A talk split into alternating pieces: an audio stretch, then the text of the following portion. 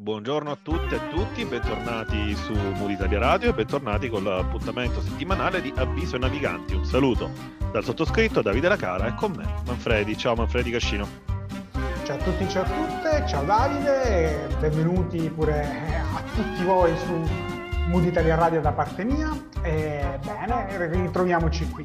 Primo mese di Mood Italia Radio, primo mese di avviso ai naviganti, è andata benino, dai. Eh, cominciamo anche a crescere il numero di ascolti di persone. Tra l'altro la figura di Manfredi riscuote particolare successo, questo lo possiamo dire, lo posso dire perché in privato ho un riscontro su questa cosa. Detto questo Manfredi, via la sigla e torniamo fra pochissimo. Alla grande.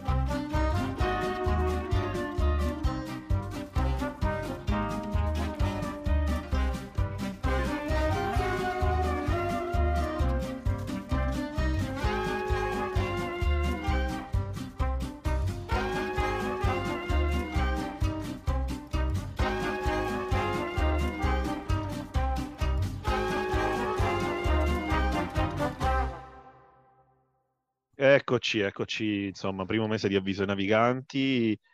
Parliamo di politica Manfredi, nuovo governo, nuova formazione con Mario Draghi a capo del, uh, del governo. Um, cosa abbiamo notato in, questi, in, queste settimane, in questi giorni in cui si era annunciato il nome di Draghi, a, ribadisco, a capo del governo? Delle profonde, le dico in francese Manfredi, leccate di sedere nei confronti del uh, nuovo presidente. O sbaglio? Ma più, le, più, che leccate veramente erano delle cose imbarazzanti, imbarazzanti per chi le scriveva, imbarazzanti anche per chi le leggeva, perché io non ho mai visto roba di questo tipo se non nel precedente governo, perché poi purtroppo, la verità, a parte lo scherzo, è che è sempre sta storia. Quando arriva qualcuno, spesso magari perché non viene conosciuto al grande pubblico, si inizia a santificare questa persona in maniera quasi caricaturale. Le robe che in Parlamento, ricordiamo tra l'altro la dichiarazione di, eh, di, Davide Faraone, esponente di Italia Viva, in cui ha detto caro Presidente, il mio MES è lei. Però torniamo al giornalismo, torniamo, parliamo, torniamo ai giornali. Non sono d'accordo sul fatto che è così recente, più avanti ci arriveremo. In ogni caso leggiamo alcune cose. Questo è di Repubblica al presidente Draghi portano un bicchiere d'acqua, la prova che non è un marziano. E questo era il primo, poi ce ne sono altri. Questo credo sia la stampa, sì. Mario Draghi non lo sa, ma alla Camera dei Deputati la sua resistenza in aula è stata lodata da tutti, tanti che alcuni hanno proposto di conferirgli l'ambitissimo premio di vescica di ferro, quello dedicato a chi rimane al proprio posto per ore ed ore senza andare al gabinetto. Altissimo giornalismo. Torniamo ancora a Repubblica. Draghi assomiglia di più a Ronaldo, a Totti o Ibrahimovic. Draghi fuori classe. I paragoni in questi giorni si sprecano. Spesso i politici che sostengono il governo Draghi hanno accostato il Presidente del Consiglio ai fuori classe del calcio e così via. C'è beh, il lecchinaggio, tra l'altro, per carità, in politica non è qualcosa di nuovo, in queste settimane stiamo assistendo veramente al troppo. C'è un articolo su Il Foglio di un paio di giorni fa, Foglio Quotidiano, che eh, come ho detto è uno dei giornali che io leggo con più, con più interesse, eh, un articolo di Francesco Cundari, tra l'altro, non ricominciamo con l'Oden. Ricordate Monti, l'esaltazione del tecnico nasconde spesso una deprecazione della politica simile a quella dei populisti eh, e scrive molte sono le insidie che costellano il cammino del premier timorato, specialmente quando si tratti di qualcuno che viene da fuori, da fuori della politica, ignaro dei meccanismi e dei suoi riti. Nessuna insidia è però più pericolosa della durazione, corale, praticamente unanime, con cui eh, è uso accoglierlo sui mezzi di comunicazione un, sovvers- un, sovversis- scusate, un sovversivismo snob, elogio dell'Oden e il grande abbraccio collettivo che precede la rissa, il volemo sebbene, che precede il vaffa. E quindi una sorta di trappolone in cui, tra l'altro, eh, i partiti, si, partiti ed esponenti politici, così come i giornali, si eh, spellano le mani negli applausi e in uh, dichiarazioni di amore, salvo poi nascondere non solo una grandissima fregatura, e ricordiamo cosa è successo a Mario Monti, ma come dire, sotto, sotto, la, cenere, sotto la cenere come il fuoco, cioè eh, sotto si nascondono in realtà grandi divisioni, grandi insidie, eh, grandi scontri che poi arriveranno. Eh, non so come la vedi tu al riguardo. Beh, ci sono due cose da dire qui. La prima è che Monti era obiettivamente in una fase più complessa. Monti doveva tagliare eh, persone, doveva tagliare costi, pensioni, la qualsiasi cosa doveva tagliarla. E questo è vero, eh, alla fine gli, questa cosa gli fruttò una enorme antipatia presso fondamentalmente qualsiasi pubblico tranne quello effettivamente dei professori universitari o comunque delle persone molto molto tecniche che apprezzarono il tentativo fatto da Monti che, non dimentichiamolo, comunque poi, come disse lui, salì in politica e quando si mise alla guida di scelta civica da senatore a vita, questa cosa andò ad essere veramente per lui una, una sorta di tomba del consenso. Se avete Draghi sentito un po' di rumore di fogli, ah perdona Manfredi, avete sentito no, un po' no, di rumore di fogli, quest'oggi andiamo anche sul cartaceo, dai, non soltanto, non soltanto sull'online. E, riprendendo il discorso, Draghi parte da una situazione diversa, quindi effettivamente, intanto io credo che l'esempio di Monti gli sarà assolutamente d'aiuto, cioè voglio sperare che non fondi nessun partito, perché sennò veramente queste persone eh, sembra che non abbiano altro da fare che fondare un partito in epoca molto avanzata della loro vita. Poi c'è il fatto che Draghi deve distribuire soldi. Prenderemo molti miliardi dall'Unione Europea. I partiti stanno tutti là, con Monti, non so se ti ricordi, non c'era nessuno che era andato al governo con lui, i partiti invece qui hanno fatto a gara per andare sua, sul suo carro. E questa cosa succederà, sì, sì, sì. Ovviamente anche Draghi verrà attaccato. Io credo che inizieranno ad essere critici verso Draghi con il semestre bianco a giugno. Vedremo. Ah, quindi già dai, dai, già la data di scadenza. È vero che c'è un, una fettona di torta da spartirsi gigantesca per ognuno, per carità, in senso buono, i soldi del recovery fund sono qualcosa del recovery plan, eh, come vogliamo chiamare poi eh, new, Generation New, eccetera, eccetera, eh, è qualcosa di importante e credo che anche questo allargamento della, del governo a tutti i partiti sia nel senso che ognuno vuole entrare nel dividere questa cosa non so se anche i giornali poi si stanno piegando a questa, a questa stessa idea, però. Continuando ma con il anche, foglio. Ma anche per i giornali ci saranno finanziamenti, eh? C'è già tutto il comparto delle testate giornalistiche che si stanno muovendo per la transizione digitale, per mascherare quello che di cattivo hanno fatto in tutti questi anni. Vogliono salvati i bilanci fondamentalmente. Ottima, ottima, ottima osservazione. Continuando sul foglio, una cosa simile, eh, altro articolo di Michele Masneri e Andrea Minuz. La TV nell'era Draghi, inseguiranno Barbara D'Urso e il futuro dei talk show bellezza. Franano tutti gli schemi di cui si è nutrita la telepolitica dagli anni di Tangentopoli in su. Piazza contro palazzo, popolo contro elite, lida contro governo. Bisognerà dare un programma a Giorgia Meloni. Eh, altro che ristoranti, negozi, funivie. Tra le categorie più danneggiate nelle ultime settimane e assai incerte sul da farsi, ci sono anche i nostri talk show con la loro compagnia di giro, messi in crisi non tanto dal Covid o dal ritardo dei ristori, quanto dall'avvento rapido e esistente esiziale scusate, eh, del governo Draghi con le sue scintillanti porte girevoli. L'opposizione che diventa maggioranza, la maggioranza che diventa tecnica, solidale, responsabile di ampio respiro nazionale, in un variopinto arcobaleno di consensi, applausi sovranisti e, e populisti dell'ex presidente della BCE. E la terribile minaccia di comunicare solo cose fatte che per l'industria della chiacchiera TV suona peggio del lockdown per un ristoratore. Mm, eh, insomma, um, eh, qual è la questione di cui stiamo parlando e cui abbiamo accennato anche prima? È il fatto che adesso eh, i talk show, qua c'è una foto bellissima con Barbara D'Urso che si abbraccia a Nicola Zingaretti, i talk show sono diventati la vera piazza in cui si fa propaganda politica o comunque si acquisisce nuovo consenso.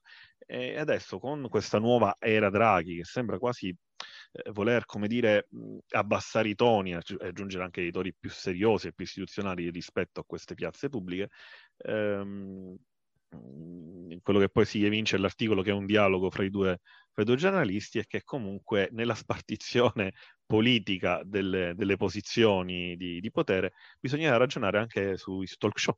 E Giorgia Meloni è l'unica, in teoria, Fratelli d'Italia per essere precisi, insieme a una piccolissima parte di sinistra italiana, ne avrete sentito parlare, sono gli unici che fanno, che siedono oggettivamente dall'altra parte, dall'altra parte del tavolo, cioè quelle delle opposizioni.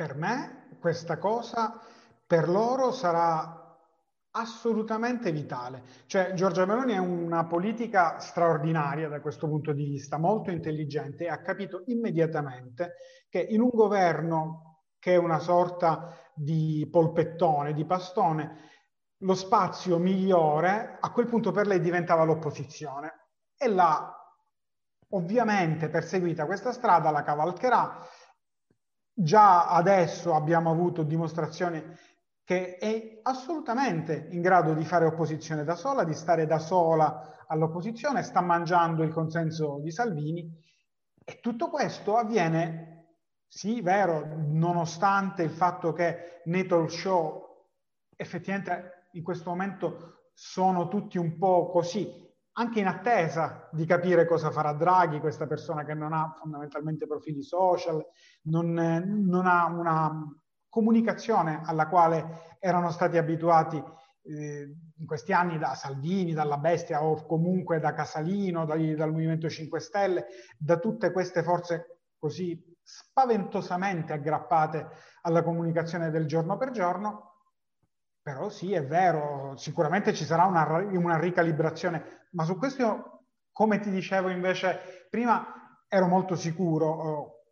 Su questo io non ho veramente grandi avvisi da dare ai naviganti per ora, sia perché i talk show per me sono un po' la tomba della politica, sia perché io stesso non li seguo. Quando li, li seguo, devo dire che cambio.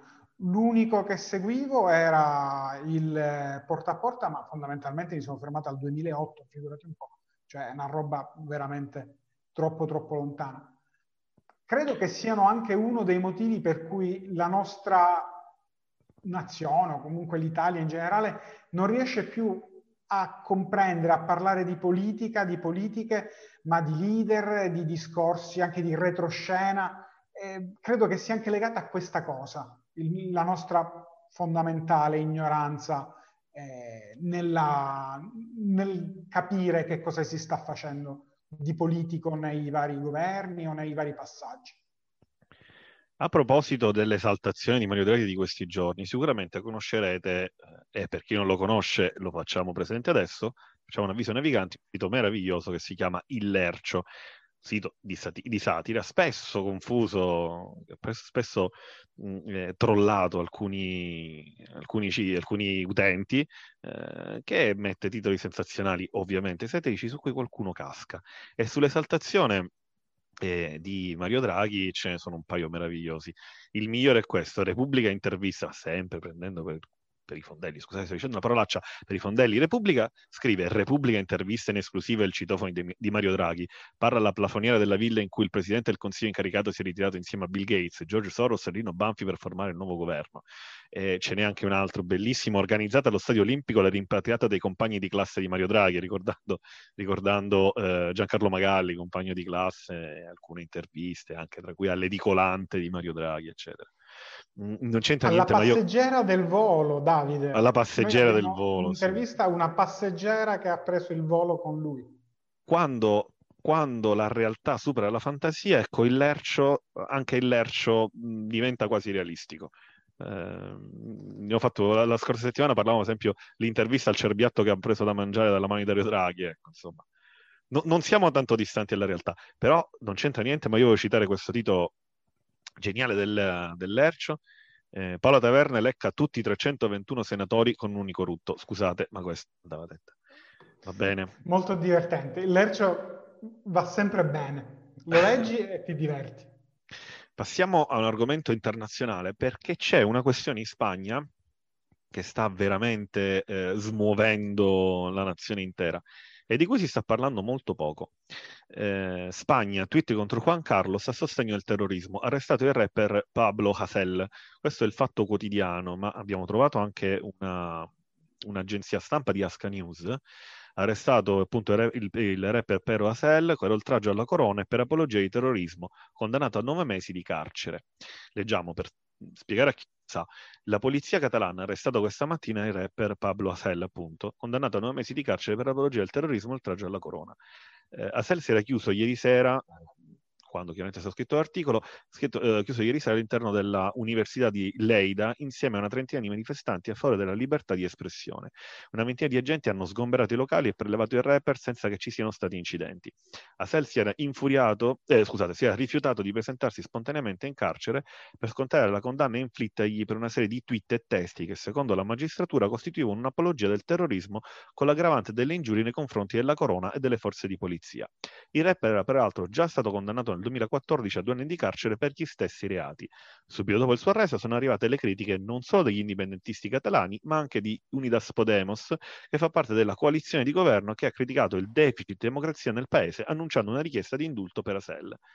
Mm, ehm, in realtà poi questo era appunto il, il, uh, il, comunicato stampa, l'agenzia di Asca News, in realtà il Fatto Quotidiano va più in profondità eh, e in alcune immagini anche piuttosto forti eh, ci sono proprio barricate fatte con porte, gente con casco per potersi difendere dalle cariche delle polizie, eh, ma slogan non ci zittiranno mai, morte allo Stato fascista, ehm, insomma un, una, una, situazione, quella, quella in Spagna, in cui c'è sicuramente una fortissima contestazione nei confronti, in questo momento, nei confronti della corona, ma che oggettivamente, a mio avviso, pone un problema, cioè c'è impossibilità di criticare la corona in Spagna?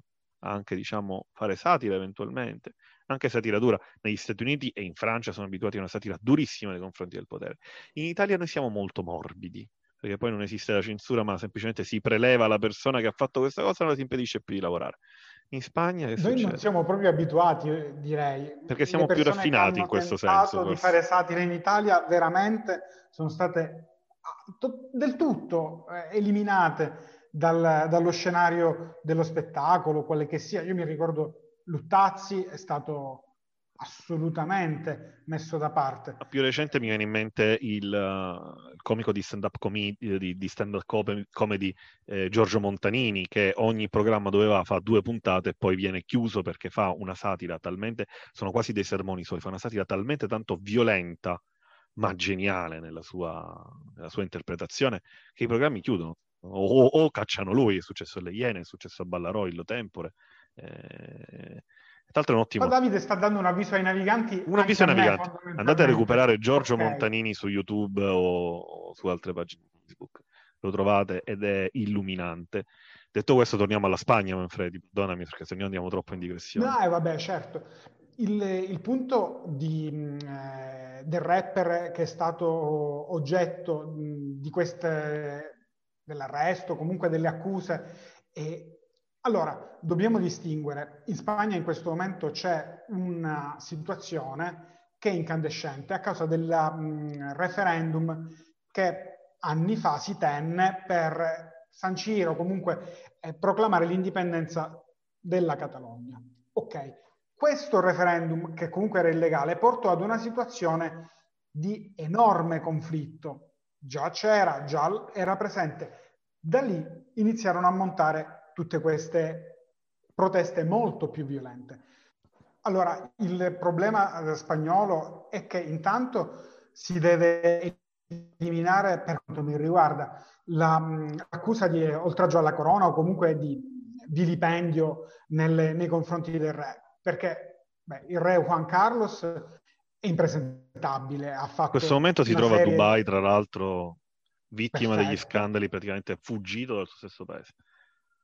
Esattamente, ed è nel posto giusto dove eh, dovrebbe stare Juan Carlos, perché il, eh, veramente ne ha combinate troppe, la, la, verità è questa. Poi anche un monarca quando ne, ne combina troppe non, eh, non, si può più difendere. Fra l'altro a me la difesa della monarchia è una cosa che mi sembra ridicola, pazzesca. Nel 2021 ancora parlare di monarchia in un paese comunque europeo gro- grande, importante, cioè, a quel punto cioè, secondo me ci sono tradizioni che dovrebbero essere eliminate.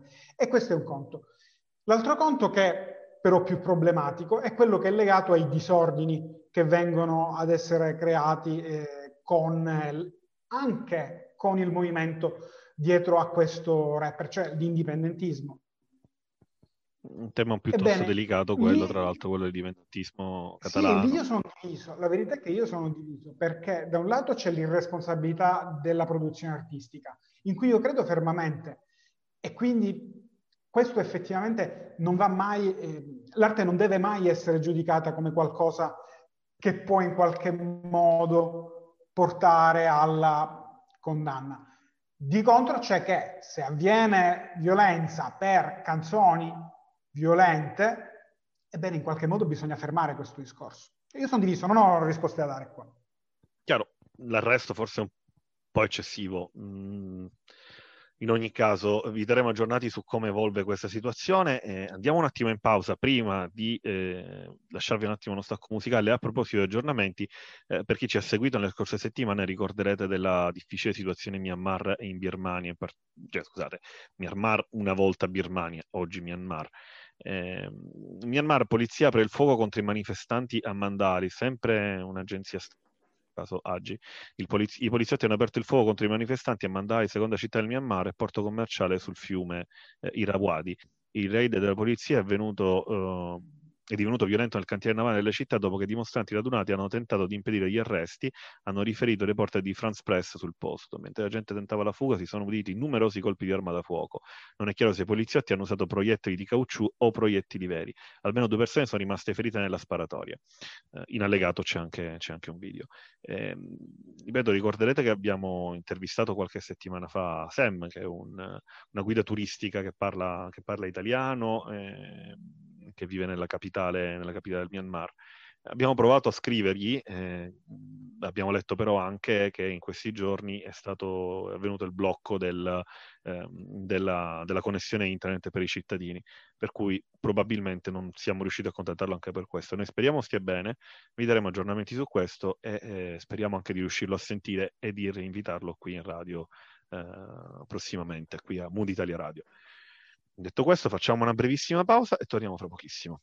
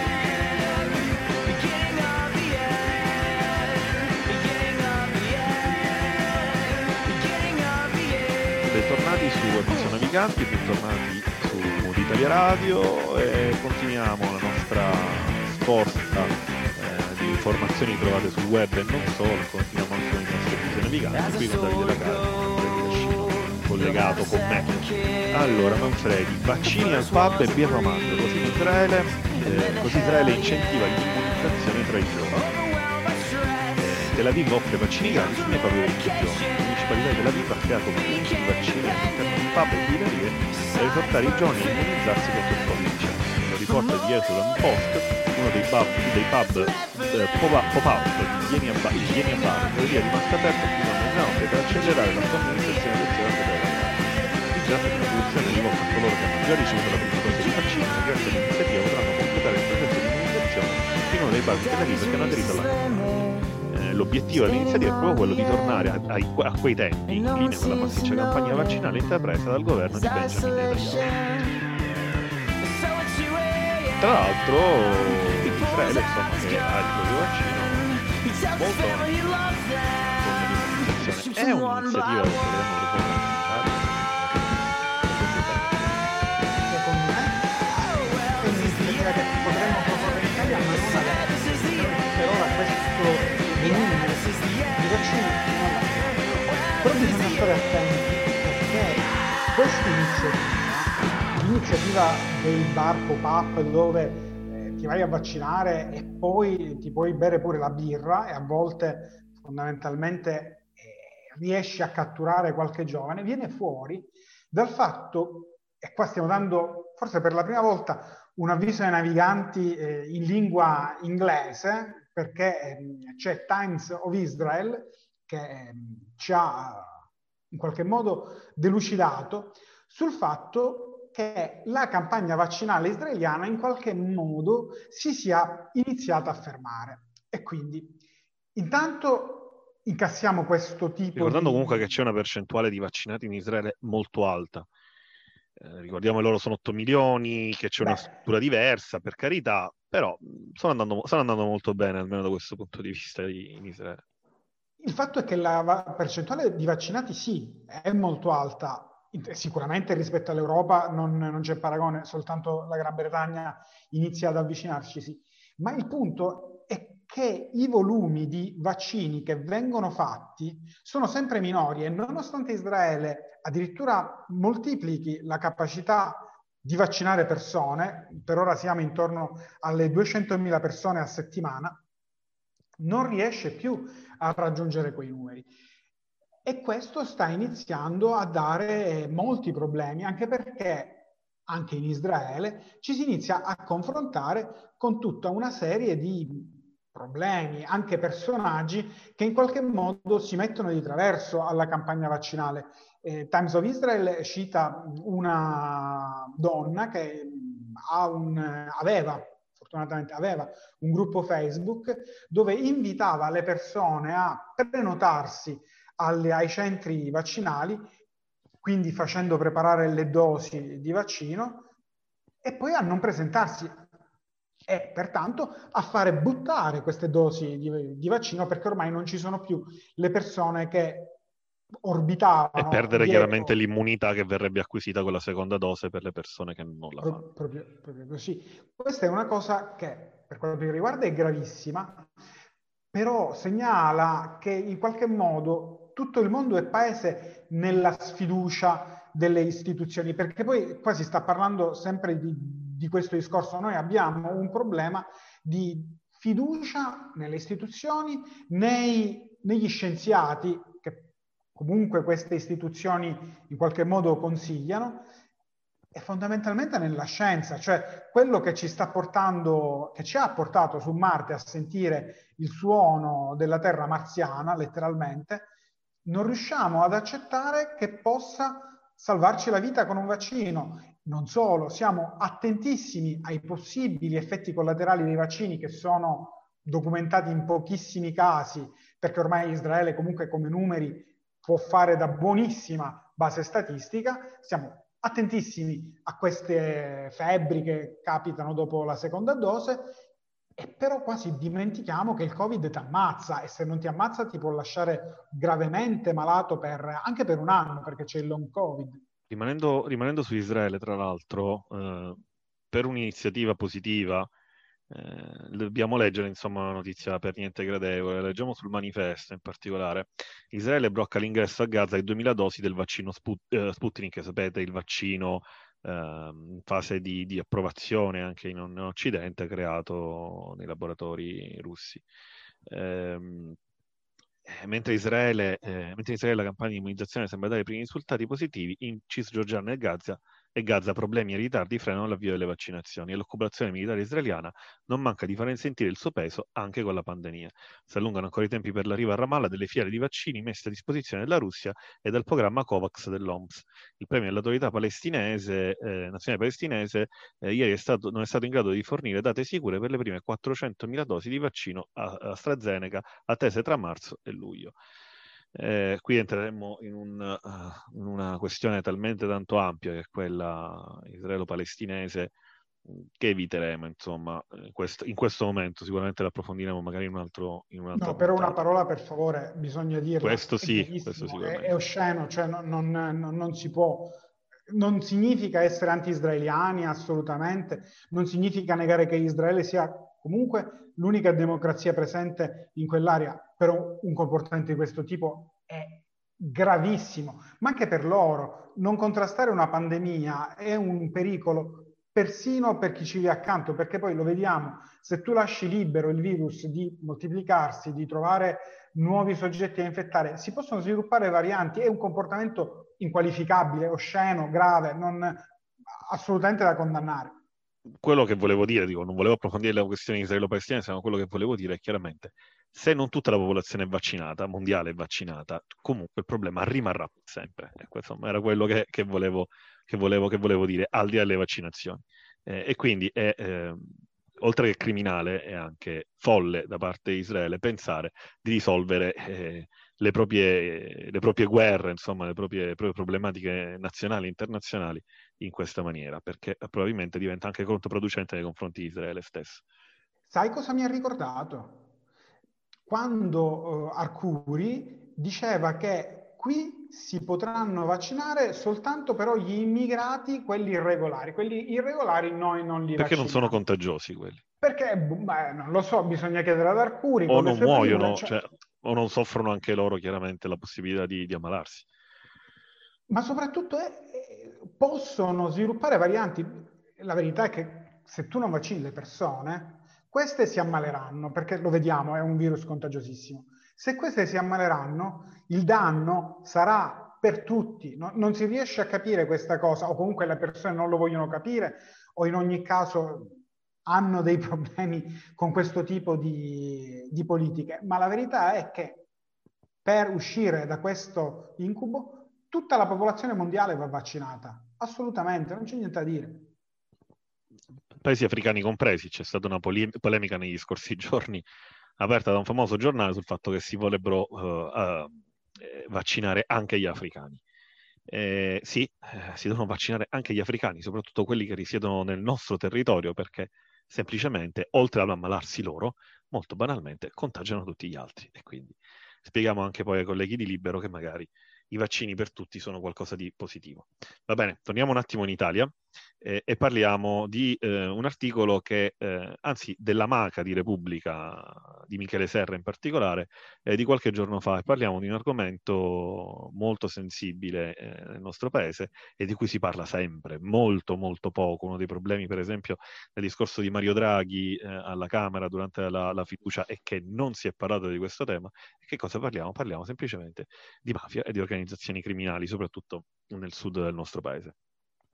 Quando i numeri parlano, uh, scrive uh, Michele Serra nella sua maga, che solitamente è abbastanza uh, anche spiritoso come, come, rubrica, ma che in questo caso invece è molto molto seria. Cosa sono i numeri di cui parla? Sono i numeri della, della mafia. leggo brevemente in fondo, in fondo all'articolo. 10.000 morti solo negli ultimi 30 anni del Novecento, tra di loro diverse centinaia di sindaci, imprenditori, commercianti, 15 magistrati, più di quelli che hanno fatto il terrorismo, 70 sindacalisti, 9 giornalisti. Solo negli ultimi 15 anni gli arresti per reati di mafia sono stati quasi 80.000, 21 miliardi di euro di beni confiscati, fatturato più, eh, così stimato, Camorra 3.750 milioni di euro, Drangheta 3.491, Cosa Nostra 1.874, Mafia, Mafia Pugliese 1.124. Eh, tra l'altro l'articolo si rifà a un altro articolo comparso su Repubblica alcuni giorni prima eh, di Isaia Sales, che forse però voleva, su cui voleva dire qualcosa forse Manfredi. Sì, l'articolo di Sales, che intanto è un saggista e politico, ha pubblicato Storia dell'Italia mafiosa nel 2015, comunque è uno studioso del tema vero. È un articolo di due pagine eh, che si chiama mh, mm, eh, in un modo che è tutto dire, perché una perversione chiamata mafia nella solitudine del mezzogiorno. Questo qui è il titolo con cui Isaia Sales in qualche modo colora queste due pagine di Repubblica e per quanto mi riguarda sicuramente è l'articolo più importante che è uscito questa settimana sulla, mm, sul nostro, sulla nostra scena diciamo, dell'opinione pubblica. Perché quello che dice Sales, e che poi ha anticipato poco fa Davide, è che noi di questo tema purtroppo ne parliamo poco, nonostante sia nemmeno l'elefante nella stanza, è un dinosauro, un tirannosauro nella stanza che in qualche modo è così presente da sempre nella mm, eh, scena politica, sociale, economica del nostro paese che a questo punto diamo quasi per, per, assodato, che è ovviamente una delle cose più sbagliate che si possono fare quando si ha a che fare con un fenomeno come quello mafioso, che proprio trae forza sul consenso sociale che gli si tributa. E per non stare qui a tirarla troppo in lungo, perché ovviamente l'articolo di Sales, essendo di due pagine, è veramente densissimo di dati, ma anche di, di studio, di, di pensiero dello studioso. Abbiamo a che fare però con non soltanto quei numeri ah, che sono appunto i 70 sindacalisti uccisi, i 15 magistrati, ma con una quantità mostruosa, esorbitante, di vite che sono andate distrutte nonostante poi alla fine non siano stati uccisi comunque dalla mafia. Moltissime persone vengono stritolate dal meccanismo mafioso, sia perché c'è il pizzo da pagare e a un certo punto non ce la fanno più, sia perché in qualche modo vedono qualcosa che non devono vedere e piombano nel meccanismo. E tutto questo, nonostante la quantità mostruosa di denaro che viene ingurgitata eh, dalla mafia e travasata dall'economia legale, purtroppo non ha fatto cadere un governo, non ci sono alleanze basate sul contrasto alla criminalità organizzata, non abbiamo mai visto presidenze del Consiglio basare la propria azione politica su questo fronte. Ci sono 21 miliardi di beni sequestrati in 30 anni, è una finanziaria fondamentalmente.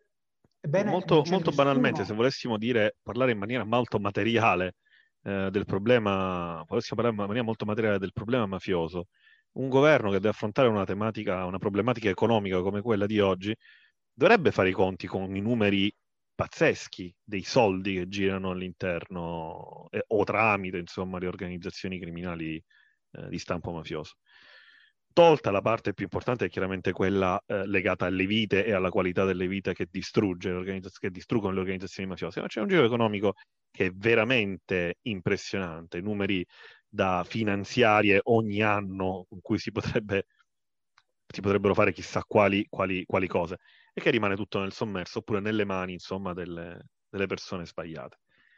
E, D'accordo. Io credo che sia una sfida per l'Europa, cioè se noi non mettiamo una legge per il contrasto alla criminalità organizzata, esattamente quella che pagò con la vita eh, la Torre, non la mettiamo a livello europeo, noi questo problema lo ritroveremo esattamente per com'è a livello europeo, soltanto che in Europa questo fenomeno non sono minimamente preparati a contrastarlo.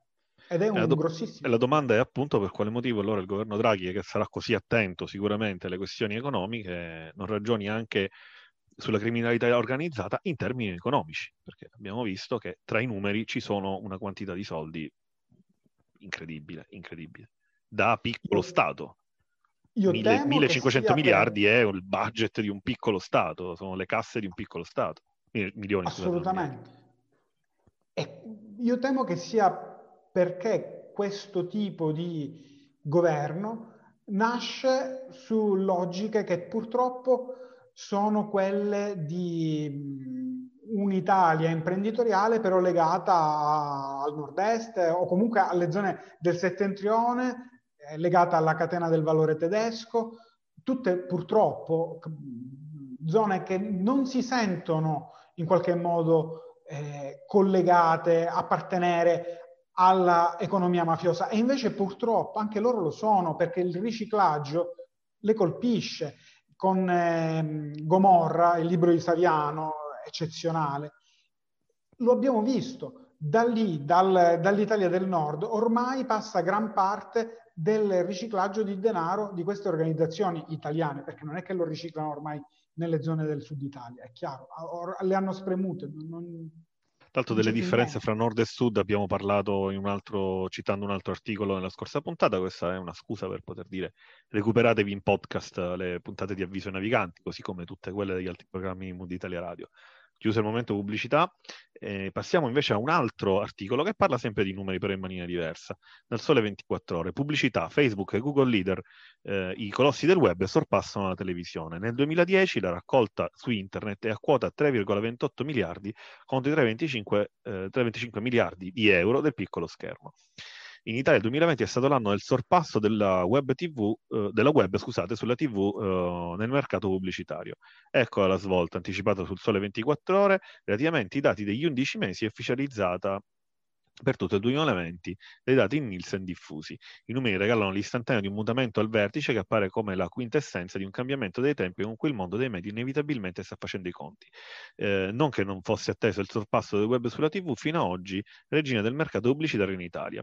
Ci sta però che l'emergenza Covid abbia accelerato il trend e mh, poi vi risparmio insomma tutti i numeri del sole 24 ore, ma è, è, un dato di fatto, cioè le nostre abitudini sono televisive, insomma di, di intrattenimento, di infotainment, sono uh, passate da o si stanno lentamente modificando dalla televisione più tradizionale a quella di, a quella di internet e chiaramente il mercato pubblicitario li sta seguendo, eh, tolte, tolte, tra l'altro le varie piattaforme di, eh, di, intrattenimento, quali le più famose Netflix o Disney Plus, che non solo spopolano ma che si stanno anche evolvendo. Ricordiamo che Disney Plus adesso ha lanciato una nuova piattaforma più adulta, diciamo, che si chiama Star, ha, con contenuti diciamo un po' più adulti, fra cui eh, film un po' più violenti, chiamiamoli così, o programmi con un linguaggio un po' più forte come la nuova, tra- la nuova stagione di Boris, eccetera.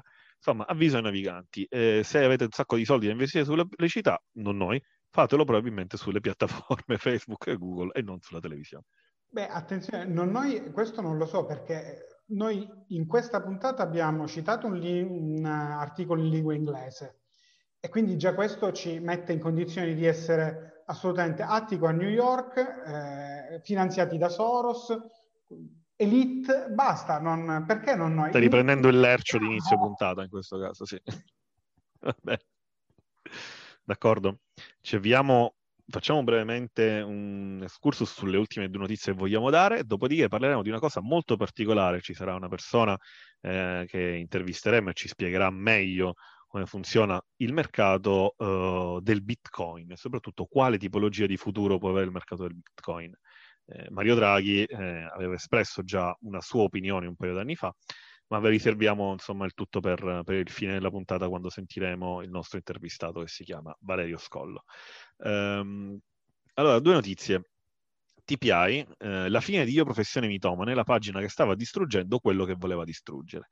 Cos'è io professione mitomane. Era era una pagina satirica, ma non troppo, insomma, una pagina di informazione anche su Facebook che raccoglieva alcuni dei post o degli articoli più eh, da mitomane che riusciva a reperire sul web e li postava. Cosa è successo? Che la buona Selvaggia Lucarelli, eh, giornalista di TPI, eh, famosa anche in televisione per alcuni programmi televisivi di intrattenimento e non solo di informazione, eh, ha fatto la sua ed è riuscita a far chiudere la pagina. Eh, ricordiamo tra l'altro che la Selvaggia Lucarelli, Manfredi, non è nuova a queste cose perché fece chiudere anche un'altra famosa pagina che si chiama Pastorizia Never, Never Dies, se non ricordo male. No, e lei fece chiudere Sesso, Droga e Pastorizia. Pastorizia Never Dies era il gruppo da cui poi espolava alcuni dei contenuti. Eh, non so se tu hai mai visto, immagino di sì, eh, io professione mitomane, a me era una certo. a morire da ridere, e se la prendeva soprattutto con un altro giornalista famoso che si chiama Andrea Scanzi, tant'è che avevano creato anche la Coppa Scanzi, cioè il premio della post più mitomane di tutti. A me faceva molto ridere, ma a me fa- faceva molto ridere anche Sesso, Droga e Pastorizia, sono prodotti ovviamente di subcultura della, della rete. Fra l'altro io professione mitomane, per carità, per limiti miei, magari, io non la trovavo così divisiva e pesante come effettivamente molte cose di sesso, droga e pastorizia invece erano. A me la chiusura è dispiaciuta, io mi ci divertivo parecchio su Professione Mitomane. Non, non ti nascondo che quando l'ho, l'ho, saputo ho pensato che Selvaggia Lucarelli veramente, ognuno si sceglie i nemici che poi sono anche alla sua portata. Cioè, Selvaggia Lucarelli, per carità, grandissima comunicatrice, assolutamente eh, presente nel, nei media nazionali, però i nemici che si è scelta sono sesso, droga e pastorizia e io professione mitomane. Allora, dirò due, dirò due, cose, dirò due cose su questo argomento. Eh, la prima chiaramente è che vorrei leggere cosa scrive Selvaggio Lucarelli. Eh, la pagina ha preso una piega sempre meno divertente e il problema era soprattutto nel tenore dei commenti. Eh, un livore feroce e ben lontano dall'atmosfera intelligente seppur canzonatoria degli, indizi, eh, degli inizi, un livore che puzzava di invidia e di successo frustrato, camu- eh, frustrato camuffati da superiorità intellettuale un livore che talvolta puzzava di politica, di bullismo ben agghindato, un bullismo di livello, quindi, se, quindi pure più malvagio, eh, perché lì eh, non c'erano i puttana, tra virgolette, ma le lame affilate di chioda con gli strumenti intellettuali per partorire commenti sarcastici e, e cattivissimi, che insieme ad altri commenti sarcastici e cattivissimi diventavano veleno. Ecco, io su questo non mi trovo assolutamente d'accordo. Mm, ho partecipato, io parlo de- della mia esperienza personale, sono entrato in alcune, alcune di queste pagine mi riferisco in particolar modo a Pastorizia, Never Dice e Sesso, Droga e Pastorizia.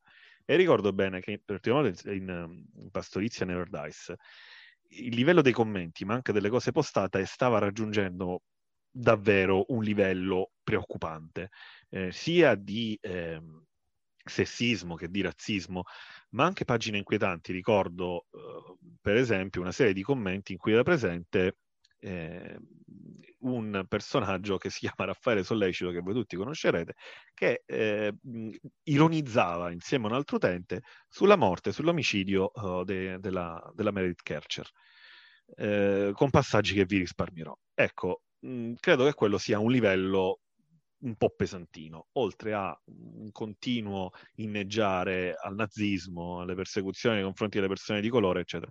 Ecco, forse quel, in quel caso alcune di quelle pagine hanno raggiunto veramente dei livelli pesanti. Qui invece si parla di sfottò, come dice giustamente Lucarelli, anche piuttosto alti nei confronti di personaggi pubblici e tra l'altro di Facebook e in generale dei social hanno fatto il loro successo. E appunto immagino Scanzi, una delle pagine più seguite su Facebook, ma anche quella della stessa Lucarelli. Mm, trovo sbagliato, a mio avviso, aver fatto chiudere questa pagina e la Lucarelli è stata partecipe, insomma, della, delle motivazioni che poi hanno portato a chiudere. Quindi su questo, insomma, mi trovo abbastanza in disaccordo. Credo ci sia una forte differenza fra eh, questo e quello che era diventato, erano diventate alcune pagine, poi erano pagine con contenuti molto vari, tendenzialmente molto leggeri e un po' volgari. Mm, io professione mitomane riprendeva pezzi di articoli, pezzi di post Facebook di alcuni giornalisti e poi i commenti insomma, variavano. Non sono molto d'accordo su questo e soprattutto non sono d'accordo con la signora Selvaggia Lucarelli. Va bene. Manfredi, non so se tu hai qualcosa da dire a riguardo perché non ti No, io parlando. purtroppo per il dibattito non posso che concordare con te, però eh, la verità è questa, cioè, mi dispiace, vorrei dirti no, è giusto, ma in realtà eh, concordo nella maniera più totale. La, io pur, però devo anche riconoscere che la Lucarelli in questo è brava perché con sesso, droga e pastorizia, che è vero, era diventata una cosa un po' greve, operò lo stesso tipo di eh, meccanismo che ha fatto chiudere poi io professione mintomane, ma erano due cose completamente diverse, anche perché lì davvero si andava a colpire qualcuno che insomma era bello solido, cioè eh, Scanzi non mi si può dire che ha lo stesso peso specifico di un utente qualsiasi della rete che sesso, droga e pastorizia c'era il rischio che prendesse di mira nella maniera più assoluta. In maniera piuttosto grave, tra l'altro alcuni personaggi erano noti e i nomi venivano messi, Lorenzo Tosa, appunto lo stesso Scanzi e altri, Fabrizio Del Prete, altri giornalisti su cui insomma si può anche discutere. E in alcuni casi invece i nomi dei, dei giornalisti venivano censurati. A me sembra un po' una vendetta, più che una, una sì. vera e propria, un vero e proprio tentativo di limitare qualcosa. Però l'opinione è la mia, ho sentito un sì da parte di Manfredi, ma passiamo all'ultimo, all'ultimo articolo e poi faremo una piccola pausa per, per, per questa intervista di cui vi parlavamo poco fa. Ehm, riprendiamo al solito The Vision, che fa articoli lunghi, lunghissimi e molto filosofici. Eh, la lettura dell'articolo ve la lasceremo a voi, però insomma i contenuti ve li diamo brevemente. Come striscia la notizia, ha lanciato il populismo in Italia, articolo di Alice Oliveri, eh, un po' datato devo dire, ma riproposto recentemente sulle pagine Facebook di The Vision, sulla pagina Facebook di The Vision, racconta come mh, striscia la notizia che è stata che è un pezzo di storia che ancora continua nella televisione italiana, abbia eh, risposto negli ultimi 30 anni con una collezione infinita di piccole denunce, nella maggior parte dei casi rilevanti della cronaca, se non per finire per il fine stesso della trasmissione. Insomma, ha creato un palcoscenico su cui dare sfogo al grillismo più sfrenato, quello delle origini del grido di onestà, della continua ricerca del marcio, del difetto che ci fa sentire migliori, rendendo la rabbia uno spettacolo da godersi a debita distanza. Guardiamo Striscia Notizia per lo stesso motivo per cui inganniamo il tempo in fila alle poste a solidarizzare con gli altri clienti che aspettano ore prima di arrivare al loro turno. Avere dei problemi è fastidioso, ma ci regala anche un dono molto prezioso, la possibilità di lamentarcene, avere un nemico da combattere che sia un tombino otturato a Cosenza o un cassonetto ribaltato a Giussano, ci fa sentire la parte del giusto dei cavalieri senza macchie e senza paura che si battono per l'ordine delle cose e per il bene comune. Ripeto, l'articolo è molto lungo, vi lascerò, vi lascio e vi consiglio di leggerlo, affronta tra l'altro eh, un problema su una cosa che forse la televisione finalmente ha smesso di fare, e cioè l'esposizione eccessiva del corpo della donna all'interno delle trasmissioni di intrattenimento. Eh, se voi se ripensate ad alcune, alcune trasmissioni non vecchissime, eh, mi viene in mente eh, mai dire gol, ma anche eh, quelli che è il calcio, così come tantissime altre trasmissioni, erano costellati di presenze femminili che stavano lì semplicemente a esporre i loro corpi seminudi all'interno delle trasmissioni, quindi in qualche maniera a eccitare, a stimolare mh, la curiosità e la sessualità degli, del, degli spettatori. Devo dire che in questo forse la televisione ha fatto un piccolo salto di, maturi- di, di, di maturità e ha ridotto moltissimo, quantomeno ha eliminato una buona parte di questa presenza. Manfredi non so se è d'accordo, ma forse no. No, perché stai aprendo un vaso di Pandora qua, perché qui c'è il eh, berlusconismo come apparenza, del come proprietà delle donne, cioè abbiamo a che fare con un fenomeno gigantesco, perché il corpo anche denudato con... Eh, eh, Cincin, le ragazze Cincin, che cos'era? Il programma di Umberto Beh, Smaila. Colpo grosso, parliamo, colpo parliamo di 35 eh, anni. Perfetto, iniziò così, assolutamente, con una mercificazione mostruosa del corpo femminile, iniziò il berlusconismo, che poi passò anche dalle veline, che ormai sono fondamentalmente una, un attributo diventato, eh, la velina non è, non è più una, una, ballerina, ma è veramente una, una sorta di, di, figura mitica, anche di modello fisico per, per ragazze, che poi è passato ancora una volta per il grillismo. Ebbene, Berlusconi aveva già fatto tutto ai tempi dei tempi. Eh, il, e l'aveva fatto meglio, come sempre. Beh, sicuramente lo aveva fatto in una maniera che non ci ha portato a questo stato di cose. La verità bisogna dirlo, cioè che si venisse anche a persino rimpiangere Berlusconi in Parlamento, come ho visto fare a molti eh, personaggi, non l'avrebbe detto nessuno, eppure è successo. Cioè, noi abbiamo, sì, Striscia la Notizia, che era la mamma anche delle Iene fondamentalmente, esatto. altro programma che ha comunque fatto montare l'onda... E che è ancora in onda dopo più di 30 anni forse, qua. sicuramente sì, perché, perché durano, ed è in, in, onda dove? Sulle reti Mediaset. Cioè non, non si può prescindere da questo eh, duo. Mi sta venendo l'espressione combinato disposto e infatti mi devo tagliare un dito. Però il, il problema è che questo tipo di programmi, anche questo tipo di autori, fondamentalmente persevera, può stare in un determinato segmento della nostra produzione culturale, che a volte fa cose buone, perché a volte fa cose buone, è indiscutibile, non, non si può ridurre tutto al tombino che non si apre per le strade di Giussano, perché Striscia Notizia effettivamente ha fatto comunque fare un salto di qualità anche all'attenzione civica nei confronti della cosa pubblica. Mm, purtroppo sono cose che vanno anche un po' di pari passo, ma certamente il grido onestà, cioè la persona piccola che poi dal suo paese pensa di aver capito tutto perché c'è una roba che non gli, non gli funziona, perché c'è il, il bancomat che non va, sì, può, può, essere, può essere, uno dei, dei tanti, dei tanti motivi della nascita forse dati. del release. Mm.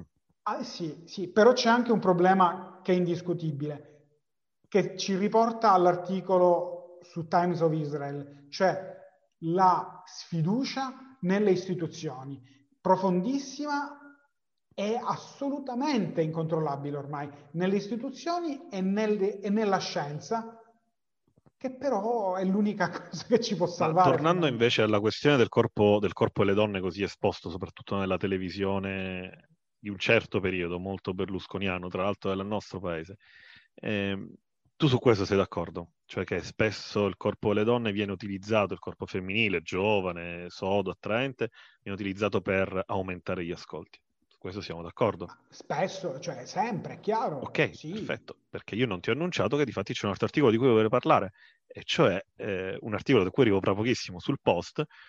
L'idea stessa, insomma, di non dover più esporre il corpo femminile in alcuni contesti è stata liberata dalla pornografia. Sei d'accordo su questo oppure no? Che in qualche maniera sì, abbia potuto liberare sì, o comunque sfogare una valvola sfiatare, diciamo, una certa valvola.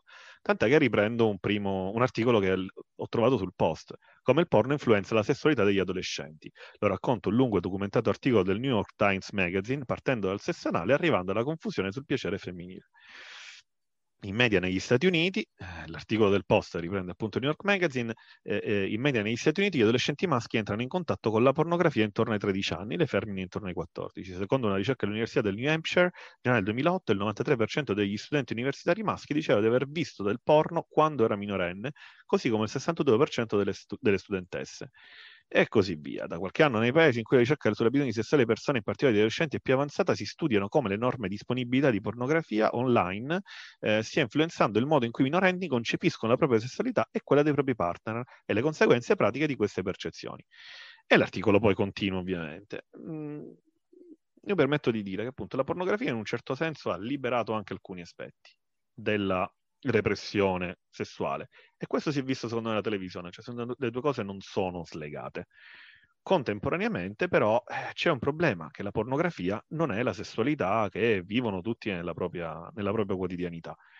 E quindi c'è un problema, in particolar modo di accesso della pornografia alla, alle, alle persone più giovani, in particolar modo a quelle che stanno sviluppando un primo approccio al sesso e alla sessualità. Io dico solo una cosa, ci vorrebbe una, uh, una, educazione sessuale nelle scuole, fatta in maniera seria e non uh, semplicemente in maniera, eh, come dire, anche, anche, meccanica di spiegare come è fatto il corpo maschile e femminile, ma di spiegare effettivamente come funzionano i rapporti tra uomini, donne, uomini, uomini, donne donne, insomma, qualiunque essi siano. Mm, ci vorrebbe un'educazione che parta dalle scuole anche in questo senso.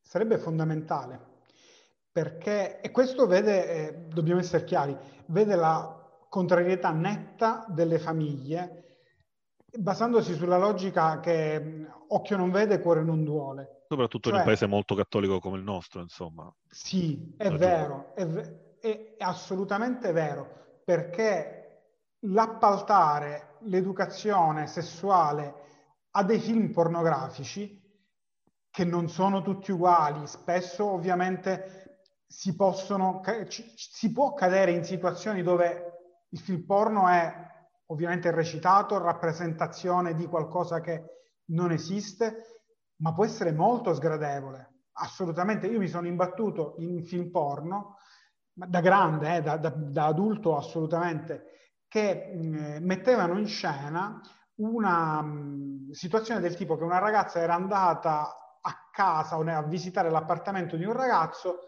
e, e si doveva scopare perché quel ragazzo diceva ma tanto tu hai il fidanzato, quindi l'hai, l'hai già fatto. E io mi sono sentito a disagio, Davide, ed ero adulto. Tu pensa una cosa di questo tipo vista da un adolescente che senza, non conosce la sessualità e non conosce ancora il sesso senza il modo di potersi confrontare con un adulto che gliela spiega perché ai tuoi ovviamente non gliela vai mica a dire sta roba eh, a qualcuno no. che sta là a scuola magari sì e ti può aiutare ma guarda che per me è un danno pazzesco. La pornografia può essere, è stata liberatoria in alcuni contesti, sicuramente anche un po' più antichi, penso agli anni 60, 70, in cui era vietata, bandita eh, e anche educativa, però ah, come dici tu la parola giusta è appaltare, appaltare totalmente eh, la crescita sessuale mh, dei giovani alla pornografia è sbagliato, è come nascondere la polvere sotto il tappeto, non si parla di sesso, non si parla di sessualità, per cui inevitabilmente i più giovani poi eh, si vanno a informare in questi spazi e crescono con questa idea, mentre magari un adulto, diciamo, che ha già un'esperienza, può capire come, come funziona il mondo, come, funziona, come funzionano le relazioni umane e capire che quella alla fine non è il vero, non è la vera sessualità, eh, è in qualche maniera anche uno show, serve probabilmente ad eccitare, ma probabilmente anche una maniera per esprimersi in, anche in forma artistica, perché poi esistono anche le forme artistiche di, di, di questi film sì, che sì, no, ma io sono porno, d'accordo cioè, sexy, cioè, nella maniera più totale. Ma non è nemmeno, guarda, il problema più grosso non è nemmeno quello che si fa, ma quello che poi va ad essere in qualche modo il contesto in cui viene inserito. Quello è il problema.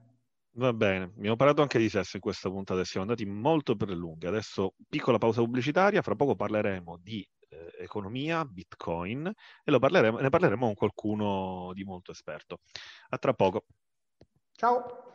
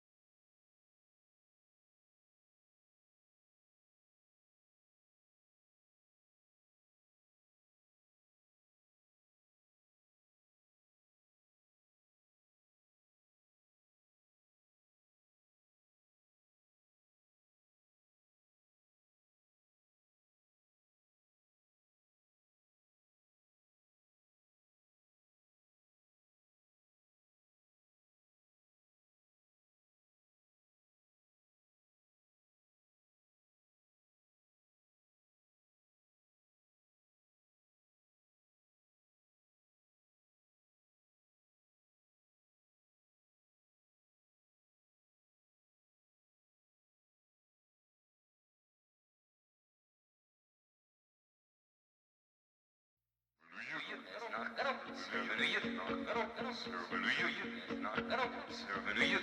The universe. What a concept.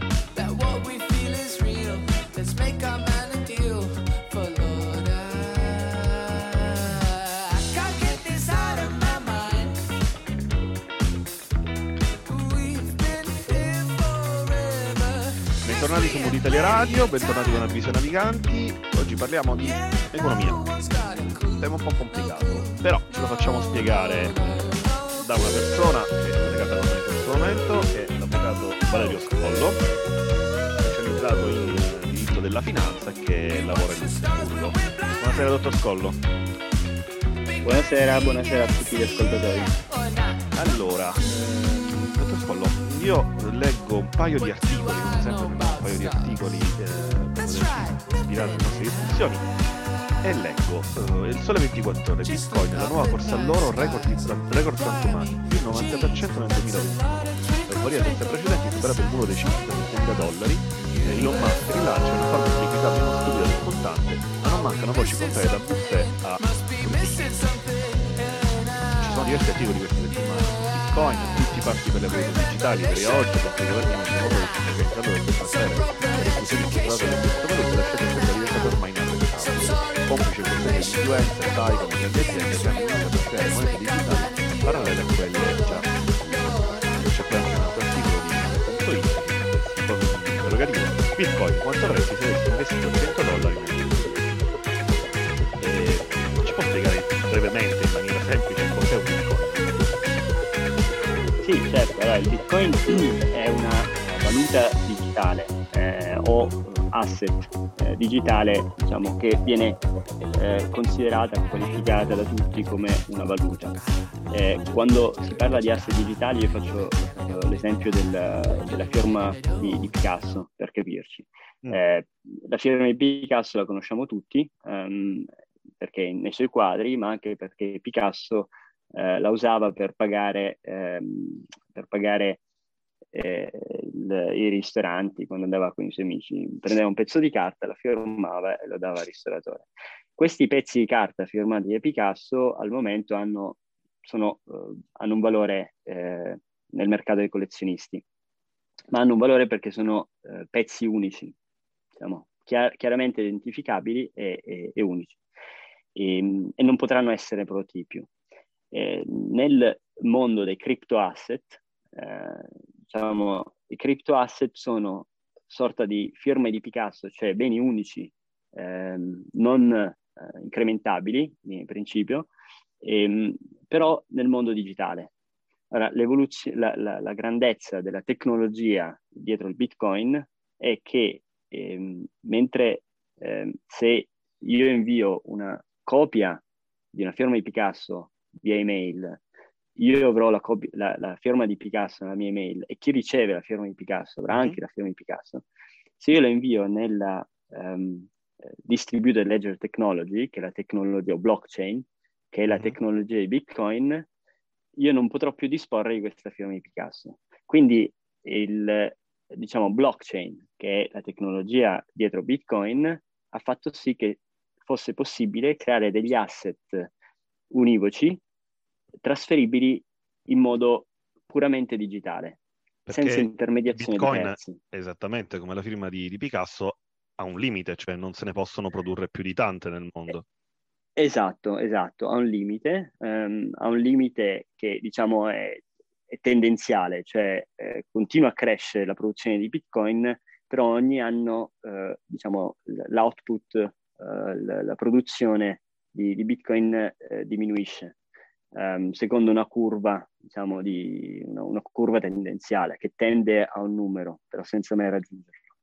Ehm, questo fa sì eh, che Bitcoin, che viene considerato una valuta, ehm, nel senso che come le valute non ha nessun valore sottostante, se io ho un Bitcoin, intanto non ha un emittente, no? ma poi, ma poi non, non c'è qualcuno che eh, mi darà dei soldi perché ho eh, il Bitcoin. La remunerazione legata al Bitcoin è solo legata al fatto che io potrò venderla in cambio di, ehm, di euro o dollari o, o franchi svizzeri. Però c'è tantissima gente che ha Ehm. investito in Bitcoin raggiungendo in questo momento cifre importanti, cioè eh, chi ha fatto un investimento relativamente basso ha avuto una crescita enorme di questa valuta che tra l'altro eh, non è controllata da nessuna banca centrale, da, nessun, da nessuno Stato. Ehm, E- esatto, sì, è- è- la cosa particolare del Bitcoin è che come valuta, che fa sì però che non sia utilizzabile come valuta di scambio per comprare beni e servizi, e che è eh, deflazio- eh, eh, deflazionista, nel senso che ehm, ehm, eh, mentre le, le valute normali, euro, dollari, sono soggetti a ehm, inflazione, eh, quindi ogni anno perdono di valore tendenzialmente eh, rispetto ai beni e servizi eh, prodotti all'interno di un determinato Stato, eh, Bitcoin continua a aumentare di valore perché ha eh, un numero limitato, appunto un, un output limitato. È un bene rifugio E- come, come l'oro per capirci o, o, Beh, sì, eh, eh, in qualche modo sì, è un bene rifugio per- esclusivamente digitale, quindi eh, è facilmente, diciamo, è più facile da gestire rispetto all'oro, non ha bisogno di un deposito fisico, eh, ha bisogno però ovviamente che la blockchain continui a funzionare, la blockchain col Bitcoin, ehm, però rispetto all'oro ovviamente non ha nessun'altra funzione che eh, accumulare ricchezza. Ok, Ripeto, abbiamo è, è letto- una... mo- sì. Chiedo scusa, abbiamo letto che ci sono diversi mh, esponenti del mondo della finanza, ehm, e alcuni, e alcuni mh, investitori particolari come Elon Musk, per esempio, che stanno spingendo moltissimo ehm, sulle criptovalute in generale, non soltanto su Bitcoin. Ma, mh, qual è il- l'obiettivo da parte di, di questi, di questi soggetti? Cioè, cosa pensano di riuscire a ottenere mh, persone come Elon Musk, per esempio, eh, dalla crescita di questo Bitcoin, portando gente, più, più gente a investire in questo settore? Ma eh, se andate a leggere, se cercate eh, Bitcoin eh, Ponzi Scheme o schema Ponzi, troverete molti articoli eh, che spiegano come funziona la tecnologia ehm, particolare di Bitcoin. Non si applica a tutte le criptovalute, attenzione, eh, solo è una delle alcune, cui criptovalute, non è l'unica, quindi sì. No, no, esatto, sono tante le criptovalute, sono tanti anche i, i token che hanno funzioni diverse, eh, perché i token possono essere utilizzati anche, eh, token come eh, Bitcoin, eh, possono essere utilizzati, cioè crypto asset come Bitcoin possono essere utilizzati anche per eh, altre funzioni. Eh, però le valute, quindi che non hanno un valore sottostante, ma è dato, l'unico valore è dato dal mercato, la capacità di, di scambio con, altri, eh, con altre valute, come eh, Mhm. Bitcoin, e diciamo eh, funzionano eh, o aumentano di valore rispetto ad altre valute, rispetto a dollari, rispetto a euro, eh, fin tanto che più persone eh, investono in euro o dollaro. Quindi è sicuramente possibile, eh, diciamo, farci soldi ehm, nel, nel, breve e medio termine, eh, nel senso che è, è possibile, eh, diciamo, beneficiare da questo eh, aumento ehm, continuo del, del, del, valore del Bitcoin. E, però eh, diciamo, c'è un certo consenso nel dire che è una bolla che prima o poi scoppierà un paio d'anni fa, quando ci fu diciamo, una, una discesa del, del Bitcoin, eh, fu chiesto all'allora presidente della Banca Centrale Europea, che si chiamava Mario Draghi, allora eh, se fosse un giovane studente universitario come me, comprereste in Bitcoin? Lui rispose, ci penserei attentamente, un euro oggi, un euro domani, il valore del Bitcoin oscilla selvaggiamente, per questo non chiamerei Bitcoin una valuta, ma c'è un'altra ragione. L'euro è sostenuto dalla Banca Centrale Europea, il dollaro dalla Federal Reserve, le monete sono sostenute dalle banche centrali e dai loro governi. Nessuno sostiene il Bitcoin alla luce di quello che eh, disse appunto l'allora Presidente della Banca Centrale Europea, oggi Presidente del Consiglio Draghi, mm, quindi come valuta l'idea del Bitcoin? Cioè, sarebbe, qualche, sarebbe una, veramente la moneta del futuro, qualcosa su cui eh, la gente dovrebbe investire o ragionare anche nella propria quotidianità, nei propri scambi economici, nei propri ehm, acquisti? No, no, non è eh, utilizzabile come moneta di scambio perché eh, appunto è deflazionaria, quindi eh, continua a aumentare di valore per eh, il meccanismo, diciamo, suo intrinseco. Eh, può essere considerata come un bene rifugio, però in quanto bene rifugio, avendo dei costi di produzione eh, anche per lo scambio che sono eh, appunto in aumento, eh, funziona, è sostenibile fin tanto che più persone entrano a farne parte. Quindi c'è chiaramente un interesse da chi ha già investito in Bitcoin a far sì che altre persone investino in Bitcoin. Eh, mm. È chiaro ed evidente anche dal fatto che, eh, diciamo, dalla pubblicità che se ne vede, che si vede in giro. Eh, però, appunto, dovendo noi pagare, non so, eh, la scuola dei nostri figli, eh, il pane, il latte, eh, banalmente la spesa al supermercato. 10 euro in bitcoin, ecco, 10 euro in di euro... pane e altre cose in bitcoin, magari forse non è il caso. Esatto. No, esatto, cioè noi comunque dovremmo comunque avere bisogno sempre di euro, uh, dollari, franchi svizzeri, dipende ovviamente da dove ci troviamo uh, fisicamente, o sterline, insomma, se ci troviamo a Londra. E, ehm, non avremmo, mentre il, il, il, bitcoin non potrà mai essere utilizzato per uh, poter pagare servizi e se anche in alcuni casi, insomma, per pura appunto marketing ehm, si parla di utilizzare il Bitcoin per comprare beni e servizi, eh, lo si fa esclusivamente come appunto attività di marketing. Nessuno si sognerebbe di spendere Bitcoin per comprarsi una pizza. C'è chi l'ha fatto nel 2010 e eh, appunto eh, si dice quello, quello um, chi, chi, ha comprato le pizze per so, 20 bitcoin nel eh, 2010 adesso ha, eh, se, se il, il, pizzaiolo si fosse tenuto quei 20 bitcoin adesso sare, avrebbe, diciamo, eh, potrebbe scambiarlo per euro, dollari, per valori importanti. Addirittura. Eh, quindi è cresciuto moltissimo negli ultimi, negli ultimi dieci anni.